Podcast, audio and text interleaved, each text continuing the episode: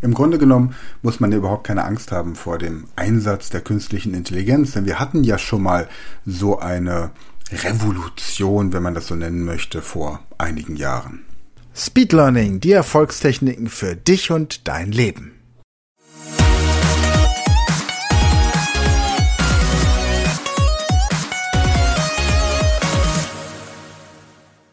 Hallo ihr Speedlearner da draußen. Heute geht es mal um die Frage, wie kann man die künstliche Intelligenz, die jetzt natürlich überall immer mehr aus wie Pilze aus dem Boden schießt, sinnvoll für sich und sein Leben nutzen und was kann die überhaupt?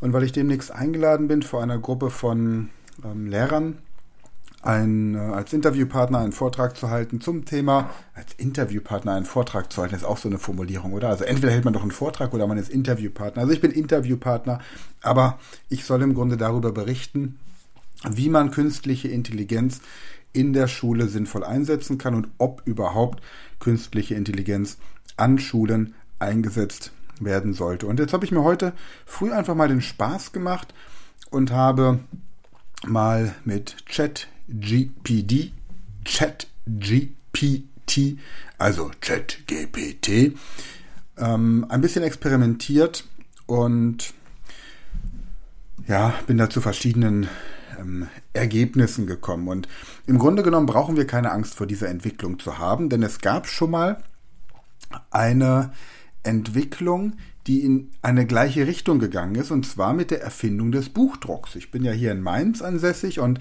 da haben wir den Gutenberg, also den Gutenberg, und der hatte ja damals den Buchdruck aus China importiert und dann hier in Deutschland populär gemacht.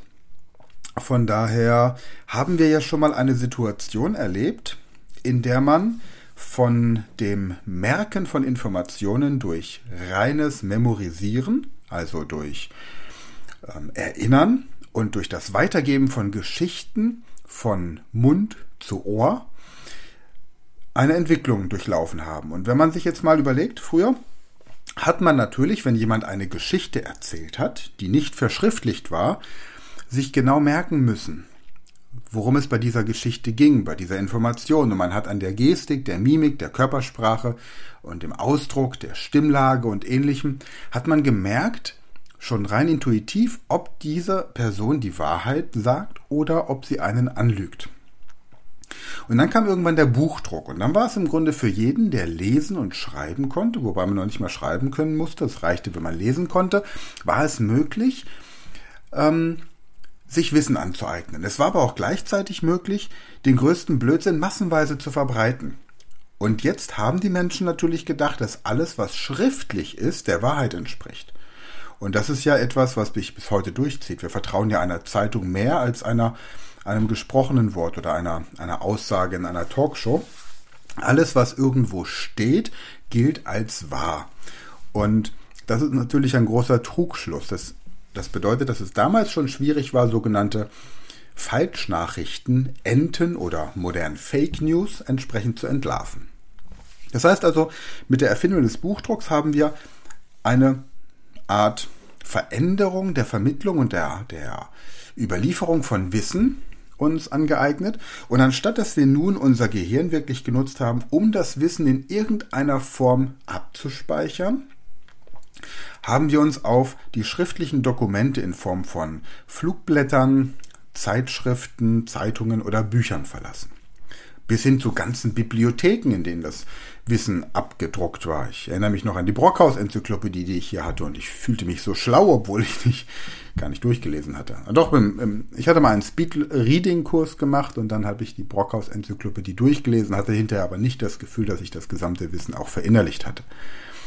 Und jetzt sind wir quasi wieder an dem nächsten Punkt. Jetzt haben wir die Digitalisierung und die künstliche Intelligenz und wir brauchen uns gar nicht in vielen Bereichen gar nicht mehr so viele Gedanken zu machen, weil wir jetzt einfach die künstliche Intelligenz mit einer Aufgabe beauftragen können. Und da gibt es gleich mal ein paar Beispiele zu. Aber das, was früher so ähm, in Frage gestellt wurde, ob es sinnvoll ist, Bücher im Unterricht zu verwenden, weil doch das Gehirn dann nicht mehr so angestrengt wird, hat sich ja irgendwann in den Schulen durchgesetzt. Wir hatten irgendwann haben bis heute Schulbücher, Unterlagen. Und das, was da drin steht, gilt als wahr. Und da steht immer noch, dass zum Beispiel der Zellkern das Gehirn der Zelle ist. Steht noch in den Biologiebüchern. Aber der Zellkern beinhaltet das genetische Material. Und wenn man den Zellkern entfernt, dann kann die Zelle noch weiterleben. Das heißt, die Zelle wird durch die Entfernung des Zellkerns kastriert. Man nimmt ihr nicht das Gehirn weg, sondern die Geschlechtsorgane sozusagen. Wenn man aber einem Organismus das Gehirn entfernt, kann er nicht mehr weiterleben. Deswegen steht hier seit Jahren ein mittlerweile nachgewiesener Fehler in den Lehrbüchern, aber es wird immer noch so abgefragt. Das ist nur ein Beispiel. Und jetzt habe ich mir mal die Mühe gemacht, heute ein bisschen mit Chat GPT oder Chat GPT oder GPT Chat oder wie auch immer man das nennen möchte, ein bisschen zu plaudern. Und ich lese jetzt einfach mal die Fragen vor, die ich gestellt habe, werde das auch ein bisschen kommentieren und die entsprechenden Antworten, die ich bekommen habe. Erste Frage. Zehn Fragen sind es insgesamt, also lehnt euch zurück, nehmt euch ein entspanntes Getränk und hört einfach zu, genießt diesen Dialog. Frage 1. Welches sind die drei besten Wege, um Sprachen zu lernen? Antwort. Als künstliche Intelligenz habe ich kein persönliches Urteil, aber die drei besten Wege, um Sprachen zu lernen, können sein. Erstens praktizieren und anwenden. Eine Sprache zu lernen erfordert Praxis und Anwendung. Schauen Sie sich Filme und Serien auf der Zielsprache an, hören Sie sich Musik und Radiosender an, sprechen Sie mit Muttersprachlern und versuchen Sie selbst in der fremden Sprache zu denken. Schritt für Schritt werden Sie sich verbessern. Zweitens, immer weiter lernen. Eine Sprache ist ein sich ständig veränderndes System und es gibt immer neue Wörter und Ausdrücke zu lernen. Lesen Sie Bücher, nehmen Sie an Konversationsstunden teil und üben Sie regelmäßig, um kontinuierlich zu lernen. Drittens, einen Lehrer oder Tutor finden. Ein Lehrer oder Tutor kann Ihnen helfen, eine tiefere Kenntnis der Sprache zu erlangen und Ihnen bei der Identifizierung von Fehlern und Erarbeitung von Lösungen helfen. Sie können auch zusätzliche Ressourcen und Lernmaterialien bereitstellen und Ihre Fortschritte unterstützen. Soweit, so gut. Eigentlich, bis auf den einen äh, Fehler, dass äh, der grammatikalisch war, ein, ähm, ein, ein sinnvoller Text, den man so auch im Grunde verwenden könnte, um seine Website-Inhalte zu füllen. Auf eine sehr smarte und schnelle Art und Weise. Das heißt, um beispielsweise Texte für Webseiten zu generieren oder um schnell einfach Material für Blogs und ähnliches zu generieren, scheint sich diese Software, diese KI entsprechend zu eignen. So, zweiter Punkt, zweite Aussage. Ich habe jetzt geschrieben, ich traue mich nicht mit anderen Menschen in einer Fremdsprache zu sprechen. Was kann ich tun? ChatGPT Üben und Fehler machen. Um sicherer in einer Fremdsprache zu werden, muss man üben und Fehler machen. Angst vor Fehlern sollte man nicht haben, denn sie gehören zum Lernprozess dazu. Zweitens, Sprachkurse besuchen. Ein Sprachkurs kann helfen, um das Selbstvertrauen in einer Fremdsprache aufzubauen. Hier hat man die Möglichkeit, sich mit anderen Kursteilnehmern auszutauschen und die Sprache in einem geschützten Rahmen zu üben. Drittens, Sprachpaten finden. Eine andere Möglichkeit ist, sich einen Sprachpaten zu suchen. Hier kann man oft Menschen finden, die gerne helfen, die eigenen Sprachkenntnisse zu verbessern und mit denen man in der Fremdsprache sprechen kann. Viertens, auf Reisen gehen. Eine Reise in ein Land, in dem die Fremdsprache gesprochen wird, kann helfen, das Selbstvertrauen zu stärken und das Gespräch mit Einheimischen zu suchen. Oft sind die Menschen vor Ort sehr hilfsbereit und freuen sich, wenn man die Sprache versucht zu sprechen. Fünftens, authentische Materialien nutzen. Durch das Hören von Podcasts, das Lesen von Büchern oder das Schauen von Filmen in der Fremdsprache kann das Verständnis der Sprache verbessert werden. So kann das Sprechen leichter fallen und man fühlt sich sicherer. Sechstens, positive Einstellung. Eine positive Einstellung und der Glaube an die eigenen Fähigkeiten sind wichtig, um das Sprechen in einer Fremdsprache zu meistern. Man sollte sich selbst ermutigen und daran denken, dass jeder Fehler einen Schritt in Richtung Verbesserung ist. So, also auch hier fasst natürlich ChatGPT alles zusammen, was es irgendwie im Internet finden kann, was irgendwo mal dazu gesagt wurde. Und da gibt es eben schon sehr viele Menschen, die das auf eine sehr schlaue Art und Weise formuliert haben. Gehen wir in eine andere Richtung. Nächste, ähm, als nächstes habe ich ChatGPT mal gebeten, mir eine Frage zu beantworten, die mir noch bislang kein Deutschlehrer beantworten konnte. Ich habe selbst ähm, mit Deutschlehrern gesprochen, die sich auf Goethe spezialisiert hatten und habe mich hab die Frage gestellt, was ist denn eigentlich so die, die Botschaft, die bei dem Hexen einmal eins in Goethes Faust ist. Also es geht ungefähr so, du musst verstehen, aus 1 macht 10 und 2 lass gehen und 3 mach frei, verlier die 4, aus 5 und 6, so spricht die Hex, wird 7, 8, so ist vollbracht und so irgendwie. Auf jeden Fall ein sehr mystischer Teil und nachdem ja Goethe, genauso wie Mozart oder Carlo Collodi, der ähm, Autor, der Pinocchio geschrieben hat. Das waren ja alles Freimaurer und im Goethes, in Goethes Faust, in der Zauberflöte, in Pinocchio sind eben die freimaurerischen Elemente und von daher äh, ist anzunehmen, dass auch dieses Hexen einmal eins irgendeine Bedeutung hat. Also fragte ich Chat GPT, ist auch so ein Ding, ne? da wird der Anglizismus gleich wieder in unser Leben integriert. Aller gut. Bitte analysiere das Hexen einmal eins aus Goethes Faust. Hier die Antwort. Das Hexen einmal eins ist ein mystisches Gedicht, das von Mephisto, das von Mephistopheles in Goethes Faust aufgeführt wird. Es ist eine Art Zauberspruch, der, wenn er auswendig gelernt und korrekt angewendet wird, dem Zaubernden die Macht gibt, Dämonen zu beschwören und Unheil zu stiften. Das Gedicht besteht aus 14 Strophen, die jeweils aus vier Zeilen bestehen. Jede Strophe beschreibt eine andere Zauberhandlung oder nennt eine magische Zutat. Im Hexen einmal eins findet man viele Symbole und Metaphern, die auf die Welt der Magie und des Okkultismus verweisen. So tauchen zum Beispiel immer wieder Zahlen und geometrische Formen auf, die eine besondere Bedeutung haben. Die Zahl 3 und das Dreieck stehen zum Beispiel für die Dreifaltigkeit, die Trinität oder die göttliche Harmonie. Die Zahl 7 ist eine heilige Zahl, die auch im Christentum und Judentum eine wichtige Rolle spielt. Die Tränen des Krokodils, das Ohr des Panthers oder das Handball des Henkers sind dagegen magische Zutaten, die eine besonders starke Wirkung haben sollen. Das Hexen einmal eins ist aber nicht nur ein Zauberspruch, sondern auch eine Kritik an der ausufernden Wissenschaft und dem übermäßigen Vertrauen in die Naturwissenschaften. Mephistopheles stellt die Wissenschaft als eine Art Magie dar, die genauso gefährlich und unkontrollierbar sein kann wie die echte Magie.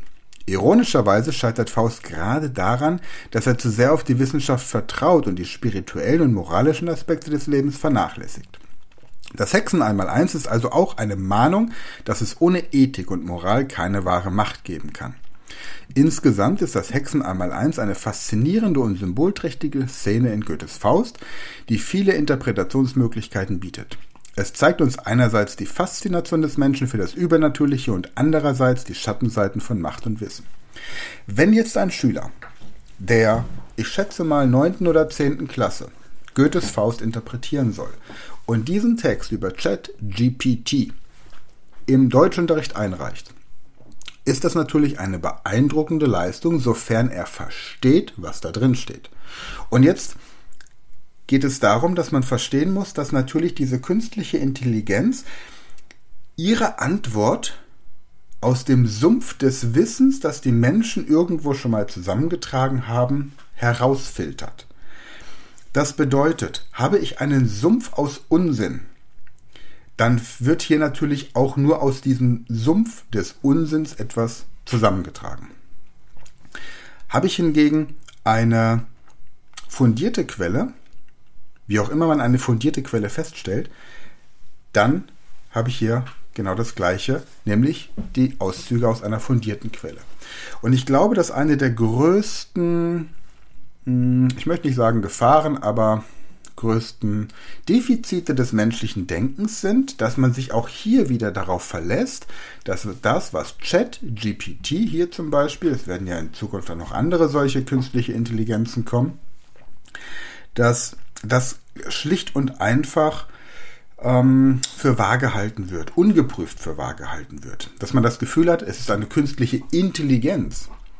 Es ist nicht ein künstliches Arbeitsprogramm. Es ist eine künstliche Intelligenz. Und mit Intelligenz verbinden wir ja, dass etwas Kluges, Schlaues und ähm, ja, Merkens, Bemerkenswertes dabei herauskommt. Was aber nicht grundsätzlich stimmen muss. Also ist der Ausdruck künstliche Intelligenz vielleicht auch ein bisschen falsch formuliert. Es ist eher eine Art künstlicher Assistent, der Informationen zusammenträgt, präsentiert, vielleicht auch analysiert im Rahmen seiner Möglichkeiten. Ähm, allerdings es nur präsentiert und man dann quasi als natürliche Intelligenz, die man offensichtlich weiterhin kultiviert, noch prüfen muss, inwieweit das Ganze relevant und so einfach auch ähm, über, zu übernehmen ist. Und wenn man jetzt so eine Antwort zum Beispiel zu diesem Hexen einmal eins bekommt, dann nimmt man natürlich das Hexen einmal eins nochmal her und beschäftigt sich mal damit. Und dann guckt man nach Quellen. Wo steht denn zum Beispiel die Träne des Krokodils, dass die diese Mystik hat? Was gibt es da für, für Hintergründe? Ähm, was die Zahl 3, hatte die vor der ähm, Entstehung des Christentums und des Judentums schon mal eine Bedeutung? Vielleicht bei dem Dreizack des Poseidon. Und wie wurde das damals erklärt? Also solche Sachen sind dann da durchaus auch sinnvoll und wichtig. Auch die Frage, in welcher Zeit lebte Goethe, was war er für ein Typ, was hat er für ein Leben geführt und so weiter. Nächste Frage, die ich gestellt habe, war jetzt zu einem aktuellen Thema. Frage, wie könnte man den Krieg in der Ukraine beenden? So, folgende Antwort. Und hier stellt sich jetzt auch gleich raus, dass die künstliche Intelligenz sich selbst als künstliche Intelligenz bezeichnet. Hier wird nämlich als allererste Aussage gesagt, als künstliche Intelligenz bin ich nicht dazu in der Lage, politischen Parteien oder Staaten zu beraten. Auch hier wieder ein grammatikalischer Fehler, der sicherlich ähm, noch korrigiert werden sollte, bevor man eine solche Aussage entsprechend dann bei einer Arbeit oder Klausur einreicht. Ich bin dazu programmiert, neutral und unparteiisch zu bleiben. Was wir jetzt einfach mal nur so hinnehmen. Allerdings ähm, schreibt hier, als künstliche Intelligenz bin ich nicht dazu in der Lage, politischen Parteien oder Staaten zu beraten. Also ähm, die künstliche Intelligenz macht etwas, was die, die Menschen auch sehr gerne machen. Sie weist nämlich die Verantwortung von sich. Das heißt, sie haftet nicht für das, was sie hier ähm, produziert. Okay. Gehen wir es mal durch. Jedoch gibt es einige allgemeine Schritte, die man unternehmen könnte, um den Krieg in der Ukraine zu beenden. So. Erstens, Friedensverhandlungen. Die involvierten Parteien sollten sich an einem Ort zusammenfinden, um alle Aspekte des Krieges zu diskutieren und einen Weg zu finden, wie man friedlich aus dem Konflikt herauskommt. Einhaltung von Waffenstillständen. Alle Parteien sollten zur Einhaltung von Waffenstillständen bereit sein, damit humanitäre Hilfe und zivile Bevölkerung in den betroffenen Gebieten sicher sein können. Niederlegung von Waffen. Eine endgültige Einigung in der Ukraine ist nur möglich, wenn alle Parteien bereit sind, ihre Waffen niederzulegen. Überwachung. Es sollten Maßnahmen ergriffen werden, um Waffenstillstände und Friedensvereinbarungen zu überwachen, um sicherzustellen, dass alle Parteien ihre Versprechen halten und jederzeit bereit sind, weitere Lösungen zu diskutieren. Humanitäre Unterstützung. Internationale Gemeinschaften und humanitäre Organisationen sollten sich bemühen, den Menschen in den betroffenen Gebieten humanitäre Hilfsmaßnahmen zukommen zu lassen und humanitäre Korridore einzurichten, um den fairen Zugang zu medizinischer Versorgung, Nahrungsmitteln und Wasser zu gewährleisten. Dieser Punkt hat nichts mit der Frage zu tun. Dieser Punkt bezieht sich also nicht darauf, wie man den Krieg beenden kann, denn durch humanitäre Unterstützung wird kein Krieg beendet. Das ist das Ergebnis um die Bevölkerung wieder zu stärken oder das sind, das sind quasi Wundheilungen, die durch den Krieg verursachte Wunden irgendwie wieder zu schließen. Wundheilungsmaßnahmen, aber es sind keine Maßnahmen, um einen Krieg zu beenden. Eine Einigung über die Zukunft. Alle involvierten Parteien sollten sich auf eine Zukunft einigen, in der sie friedlich miteinander existieren und zusammenarbeiten können. So. Diese Aussagen sind natürlich völlig unbrauchbar. Weil die momentane Situation so verfahren ist, dass tatsächlich auch kaum noch jemand darüber nachdenkt, wie man die Parteien an einen Tisch bekommt. Es ist, es ist so verfahren, dass es wirklich schwierig ist und man, glaube ich, nur darauf wartet, dass irgendeiner ähm, irgendwann mal vom Stuhl kippt und ersetzt wird. Darum bin ich noch ein bisschen weiter eingestiegen. Wie könnte man den russischen Präsidenten dazu bewegen, einen Waffenstillstand, einem Waffenstillstand zuzustimmen und Frieden mit der Ukraine zu schließen? Dazu kommt folgende Antwort von ChatGPT. Als KI-Sprachmodell kann ich keine politischen Meinungen oder Empfehlungen abgeben. Es ist wichtig, dass diplomatische Bemühungen unternommen werden und Verhandlungen zwischen den beteiligten Parteien stattfinden. Ein möglicher Ansatz wäre, ein klares und überzeugendes Angebot zu präsentieren, das für beide Seiten akzeptabel ist und die Interessen beider Länder berücksichtigt. Durch öffentlichen Druck und internationale Unterstützung können auch der Druck auf den russischen Präsidenten erhöht werden, um ihn dazu zu bewegen, einem Waffenstillstand zuzustimmen und Frieden mit der Ukraine zu schließen. Auch diese Antwort ist unbrauchbar, weil sie sich nicht auf die momentane Situation bezieht, sondern allgemein gehalten ist, wie man einen Krieg grundsätzlich beenden kann. Es wird also nicht konkret auf ein aktuelles historisches Ereignis eingegangen. Gut, nächste Aufgabe, nächster Test. Und zwar wird bei der Beschreibung der Zelle, Anatomie, Aufbau, Physiologie der Zelle, Anatomie und Physiologie der Zelle, seit ich denken kann, ähm, das Mitochondrium als Kraftwerk der Zelle bezeichnet.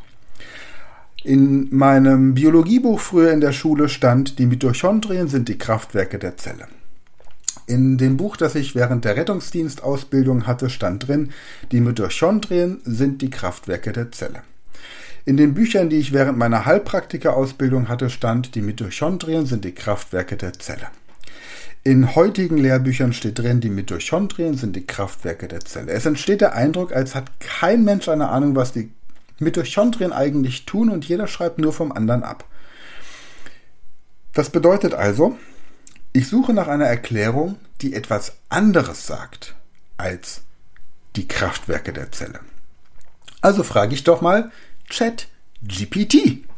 Und zwar mit einem kleinen Zusatz. Bitte erkläre die Funktion und Aufgabe von Mitochondrien so, dass es ein Zehnjähriger verstehen kann.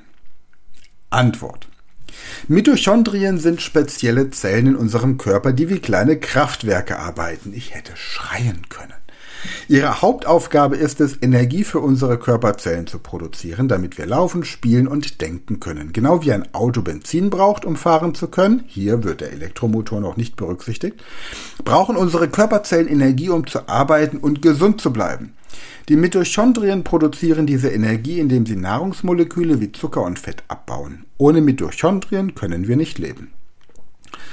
Also, es ist also ein Kraftwerk der Zelle. Auch ChatGPT kommt auf keine andere Antwort. Das ist ein bisschen schade, aber wohl ein Zeichen dafür, dass hier noch weiter geforscht werden muss.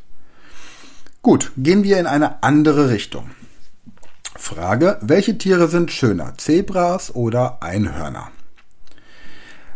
Jetzt kommt die Antwort. Als KI-Modell habe ich keine Fähigkeit, Schönheit oder Kreativität zu empfinden. Einige Leute können Zebras schöner finden, während andere Einhörner bevorzugen. Es hängt alles von den persönlichen Vorlieben und Perspektiven ab. Hier wird gar nicht in Frage gestellt, dass Einhörner Tiere sind. Auch hier wieder ein Aspekt, der bei der künstlichen Intelligenz unberücksichtigt bleibt. Um eins klarzustellen, ich finde die Ergebnisse und die Antworten großartig. Ich finde die Leistung, die dieses Programm ähm, bringt, fantastisch.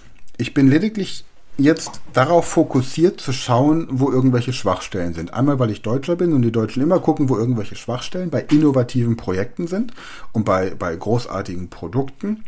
Und gleichzeitig, um zu sehen, wo man aufpassen muss, wo man die Aussagen, die Informationen nicht eins zu eins übernehmen sollte oder darf.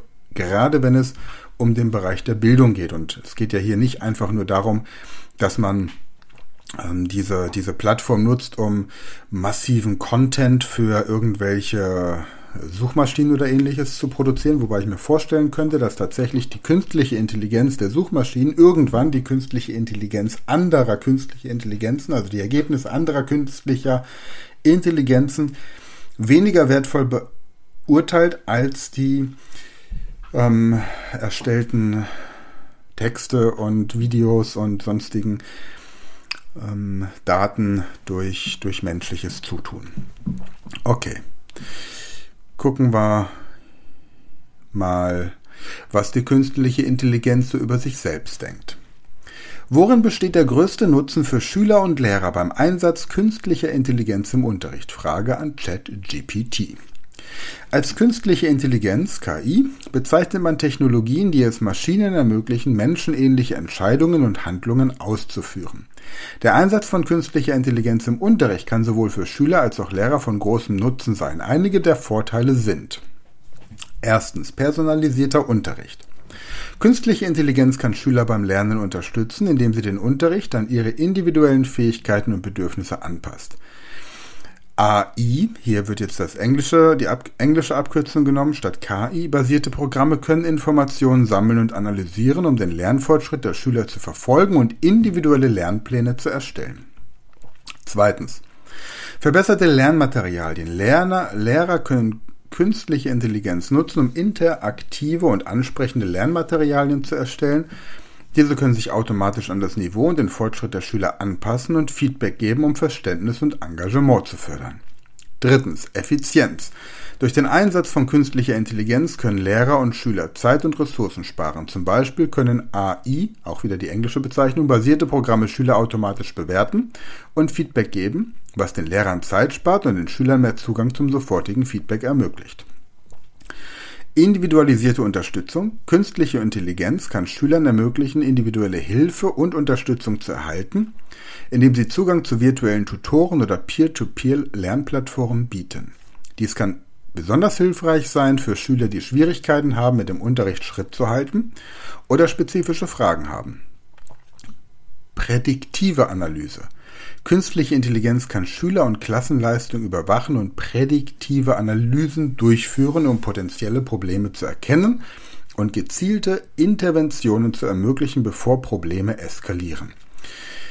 Natürlich weiß ich, dass prädiktiv voraussagend heißt, weil ich Latein und Interlingua spreche, aber ich habe dieses Wort noch nie verwendet. Ich frage mich, wenn ich jetzt einen Schüler habe in der achten Klasse, der das Wort prädiktiv in seinem, äh, seinem Aufsatz verwendet, dann klingt das klug, er weiß aber nicht, was es bedeutet. Es ist ein Wort, das so selten vorkommt, aber es bezeichnet offensichtlich genau das, was hier gemeint ist. Es ist also ein Wort, das es genau auf den Punkt bringt. Also ist dieses Chat GPT-Programm auch dafür geeignet, um natürlich den eigenen Wortschatzhorizont zu erweitern. In Konklusion noch, insgesamt kann der Einsatz von künstlicher Intelligenz im Unterricht dazu beitragen, den Lernprozess zu optimieren und die Erfolgschancen der Schüler zu verbessern, während gleichzeitig Lehrkräfte unterstützt werden, um eine bessere Unterrichtsqualität zu bilden. Da hätte das noch bessere Unterrichtsqualität, glaube ich, die Lehrer in Zukunft besser überzeugt. Dann eine, ich glaube, zwei Fragen haben wir noch. Die vorletzte Frage, glaube ich. Ja, kurz reingucken. Genau. Die vorletzte Frage. Wie kann ich die künstliche Intelligenz nutzen, um meinen Arbeitsalltag zu erleichtern? Antwort von ChatGPT. Als künstliche Intelligenz, KI, bezeichnet man die Fähigkeit einer Maschine oder eines Computersystems, menschenähnliches Verhalten und Entscheidungen zu treffen. Hier geht jetzt ChatGPT nicht darauf ein, dass ich diese Frage in ähnlicher Form oder dass diese Aussage schon getroffen wurde. Also diese Information ist mir ja schon bekannt. Es ist derselbe Chatverlauf, aber es wird nicht Bezug darauf genommen, dass ich schon darauf hingewiesen wurde, was eine künstliche Intelligenz ist und tut. Hier sind einige Möglichkeiten, wie Sie KI zur Verbesserung Ihres Arbeitsalltages nutzen können. Ich werde auch gesiezt. Die KI kennt mein Geburtsdatum nicht, weiß also nicht, ob ich 12 bin oder 120. Okay, also erstens Chatbots. Nutzen Sie Chatbots, um Kundenanfragen automatisch zu beantworten und somit Ihre Arbeit zu erleichtern. Da muss ich ganz ehrlich sagen, dass ich bislang noch keinen Chatbot gefunden habe, der mich wirklich überzeugt hat. Wenn ihr einen kennt, dann schreibt das gerne in die Kommentare oder schreibt mir eine E-Mail. Äh, empfehlt mir diesen Chatbot. Ich hatte jetzt vor kurzem hatte ich ähm, einen Chatbot, der ähm, mit mir Englisch gesprochen hat. Und das fand ich ganz witzig, aber mehr eben auch nicht. Das war, es hat mich deswegen nicht überzeugt, weil auch so, so allgemeine Antworten kamen. Also wenn ich jetzt beispielsweise die Frage gestellt oder ich habe irgendwas auf Englisch gesagt und dann irgendwann ähm, sagen wir mal guten Morgen, wie hast du geschlafen? So, und dann als künstliche Intelligenz schlafe ich nicht, ich bin immer wach und für dich da, aber wie hast du denn geschlafen? Und wenn ich dann als Antwort gebe zum Beispiel Rot, Grün, Blau und Gelb, dann wäre gekommen, ah, das ist schön, Rot, Gelb, Grün und Blau sind schöne Farben. Ähm, was assoziierst du damit oder woran denkst du oder welches ist deine Lieblingsfarbe? Es würde kein Bezug darauf genommen, dass diese Antwort sinnlos ist. Und ähm, das ist, glaube ich, ein großes Thema, dass ähm, in der künstlichen Intelligenz tatsächlich diese, dieser Sinn oder Unsinn von bestimmten Reaktionsmustern der äh, Menschen, dass das tatsächlich etwas ist, das noch weitestgehend unberücksichtigt bleibt. Gut, Punkt 2. Automatisierung. Nutzen Sie KI-gesteuerte Automatisierung, um repetitive Aufgaben wie Dateneingabe oder Berichterstellung zu vereinfachen und zu beschleunigen. Mit einfachen Worten ersetzen Sie Bullshit-Jobs durch künstliche Intelligenz. Das ist sicherlich sinnvoll. Bilderkennung. Nutzen Sie KI-gesteuerte Bilderkennung, um Prozesse zu automatisieren und schneller zu machen, indem Maschinen bestimmte Objekte identifizieren und entsprechend reagieren. soll heißen, überwachen Sie Menschen. Personalisierung. Nutzen Sie KI, um personalisierte Erfahrungen für Kunden zu schaffen und dadurch Kundenbindung und Umsatz zu erhöhen. Fünftens Entscheidungsfindung. Nutzen Sie KI, um Entscheidungsfindungsprozesse zu verbessern und fundierte Entscheidungen zu treffen. Hier ist jetzt ein Punkt, bei dem man ganz klar sagen muss, dass die KI natürlich nur Entscheidungen treffen kann, die schon einmal getroffen wurden, weil sie auf einen Pool von vorhandenem Wissen zugreift. Das bedeutet, nutze ich die KI zur Entscheidungsfindung, werde ich keine Entscheidung treffen können, die bislang noch nie getroffen wurde. Nehmen wir als Beispiel nochmal den Krieg in der Ukraine. Aktuell beschäftigen sich alle Menschen mit möglichen Lösungen, die bei vergleichbaren Konflikten auch schon mal aufgetreten sind. Aber es wird keine Lösung angedacht oder überlegt, die einmalig wäre in einem Kriegskonflikt. Also es gibt im Moment keinen Ansatz für eine Lösung, die bislang in einem anderen Konflikt noch nicht vorgestellt worden wäre. Und ich glaube, dass das tatsächlich die KI auch nicht leisten kann, dass solche innovativen Prozesse, eine Weiterentwicklung, eine kreative Weiterentwicklung, da kommen wir auch später zu, ähm, tatsächlich nicht möglich ist. Und die, die große Chance ist nun, dass natürlich die Entwicklung der Menschheit sich exponentiell verbessert, weil die Menschen sich ausschließlich oder überwiegend mit genau diesen Themen beschäftigen. Mit Dingen, die es bislang noch nicht gab. Weil alles, was es bislang schon gab und was sich wiederholt, repetitiv, wie es hier benannt wird, natürlich dann an die KI delegiert werden kann. Ich hoffe, ich warte, ich sehne mich nach dem ersten KI-Programm, das mir meine Steuererklärung macht. Dass ich quasi repetitiv zu meinen Gunsten mit dem Steuersystem beschäftigt. Okay, wo hatten wir es? Ähm, genau, Entscheidungsfindung hatten wir jetzt. Prädiktive Maintenance. Nutzen Sie KI, um Wartungsbedarf und Maschinenanlagen frühzeitig zu erkennen und dadurch Ausfallzeiten zu minimieren. Ja, also vorhersagende Instandhaltung. Prädiktive Maintenance. Maintenance. Maintenance. Maintenance. Maintenance.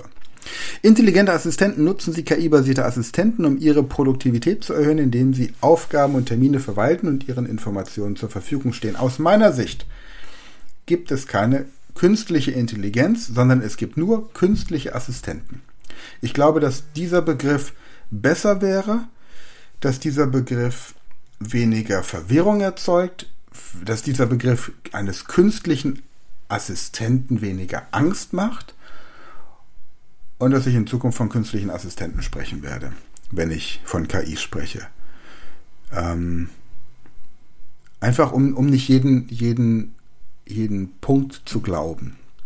Also wir werden beim Speed Learning auch viel KI einsetzen in Zukunft, weil es einfach enorm Arbeiten erleichtert und weil es einfach der, die Zukunft auch sein wird. Aber wir werden es als ähm, ja, wir werden es als Assistenten betrachten. Gut, die Möglichkeiten sind vielfältig und hängen stark von ihrem konkreten Arbeitsbereich ab, aber in jedem Fall kann KI dazu beitragen, Arbeitsabläufe und Prozesse zu optimieren, Zeit und Kosten zu sparen und vor allem Entscheidungen fundierter zu treffen. Ja und nein. Okay. Prima. Dann haben wir jetzt noch einen letzten Punkt, eine letzte Frage, die ChatGPD gestellt wurde. Und zwar, was kann der Mensch, das die künstliche Intelligenz nicht kann? Mal gucken, wie selbstreflektiert ChatGPT schon ist. Antwort. Es gibt eine Dinge, die der Mensch kann und die die künstliche Intelligenz noch nicht kann. Erstens Kreativität. Die Fähigkeit, originelle Ideen und Konzepte zu entwickeln, ist noch immer in der menschlichen Domain. Während die KI lernen kann, auf der Grundlage von vorhandenen Datenmuster zu erkennen und vorherzusagen, kann sie keine neuen Ideen von Grund auf entwickeln. Da werden in Zukunft auch die Berufe entstehen. Also das ist auch das, was an Schulen die Aufgabe von Lehrern ist. Diese fünf Punkte sind es, glaube ich, genau entsprechend zu entwickeln. Zweitens, Empathie. Die Fähigkeit, sich in andere hineinzuversetzen und ihre Gefühle und Emotionen zu verstehen, ist ebenfalls eine Fähigkeit, die die KI noch nicht beherrscht. Die KI kann zwar Daten analysieren, aber sie versteht nicht die menschliche Psychologie. Kritisches Denken. Der Mensch ist in der Lage, Entscheidungen auf der Grundlage von logischem Denken und kritischer Analyse von Informationen zu treffen, im Gegensatz zu einer KI, die nur Entscheidungen auf der Grundlage von Algorithmen treffen kann. Der Mensch kann auch moralische und ethische Entscheidungen treffen, bei denen die KI möglicherweise versagt. Und das ist etwas, was wir ja zum Beispiel bei der Frage zum Ukraine-Krieg gesehen haben. Viertens, Körperliche Fähigkeiten. Der Mensch ist in der Lage, körperliche Aufgaben zu erfüllen, die die KI derzeit nicht ausführen kann, zum Beispiel die Überwindung von Hindernissen, die Navigation in unvorhersagbaren Umgebungen und die Adaption an unerwartete Ereignisse. Da gibt es natürlich auch Roboter mittlerweile, die schon einiges können, aber auch da wird der Mensch in Zukunft noch einiges an Potenzial haben. Und letztens menschliche Interaktion. Der Mensch verfügt über eine Reihe von Fähigkeiten im Bereich der Kommunikation, der Präsentation und der Zusammenarbeit, die die KI derzeit nicht erreichen kann. Obwohl die KI in vielen Bereichen nützlich ist, gibt es immer noch Dinge, die nur der Mensch kann. Ja, also, was mit Sicherheit ähm, ein, ein Bereich ist, der, der hier noch fehlt, ist tatsächlich die Tatsache, dass das menschliche Gehirn, und vielleicht kennt ihr das, wenn ihr irgendwo bei einer Hotline anruft und ihr dann diese, diese Computerstimme habt, die euch bittet, irgendwas zu sagen oder ein, eine Taste zu drücken, um mit einem persönlichen Mitarbeiter verbunden zu werden und das ewig hin und her geht es kommt so eine, ein Gefühl der inneren Entspannung, wenn man dann tatsächlich ein menschliches Wesen am Telefon hat. Und das ist tatsächlich etwas, was ähm, aus meiner Sicht im Moment noch ein, ein Riesenthema ist, dass tatsächlich die KI noch nicht in der Lage ist, die, die Wirkung auf das menschliche Gehirn so zu kopieren, dass man es als natürlich empfindet sagen wir mal, wenn man einen bestimmten Intelligenzquotienten hat. Denn bei dementen Patienten hat man festgestellt, dass es unerheblich ist. Und ich merke auch, dass es bei vielen Kindern, gerade so, so Kindergartenkindern, egal ist, ob da jetzt eine, eine, eine künstliche Intelligenz mit denen spricht. Also wenn ich hier vor den, vor den Bildschirm setze und mit Englisch oder so reden lasse oder da dieses äh, Computerprogramm, das wir haben, Fragen stellt, dann antworten die darauf ganz normal so, als würde hier ein realer Mensch vor ihnen sitzen. Aber tatsächlich, wenn man das dann bei einer Hotline hört und man natürlich auch den Unterschied kennt zwischen einem richtigen Menschen und eben so einem künstlichen Assistenten, dann hat man natürlich gleich so ein, so ein inneres Gefühl, dass da irgendwas anders ist. Ja, also ihr seht, großartige Chancen, die man nutzen sollte und gleichzeitig aber auch der Fokus auf die kreative Gestaltung, auf die Schaffung von Neuem, auf die Aspekte, die eben künstliche Intelligenz sicherlich noch sehr, sehr lange nicht schaffen werden, selbst wenn Elon Musk im Moment am Überlegen ist, dass er äh, Mikrochips ins Gehirn implementiert, die zum Beispiel querschnittsgelähmten Menschen helfen können, sich wieder normal zu bewegen, ist das natürlich auch etwas, was als nicht organisches Material vom Körper im Laufe der Jahre abgestoßen wird und dann immer wieder eine neue OP erfordert. Also da ist einfach noch, noch sehr viel Entwicklungsbedarf und die Natur komplett zu ersetzen durch künstliche Assistenz wird auf keinen Fall funktionieren. Und auch beim Sprachenlernen ist es so, man merkt einfach, ob ein Text von einer von einem künstlichen Assistenten übersetzt wurde oder ob er von einem Menschen übersetzt wurde und gerade im Gespräch mit, ähm, ihr kennt das vom Avatar-Training an der Speed Learning School, wenn ihr diesen Avatar anguckt, dann seht ihr, dass das kein richtiger Mensch ist.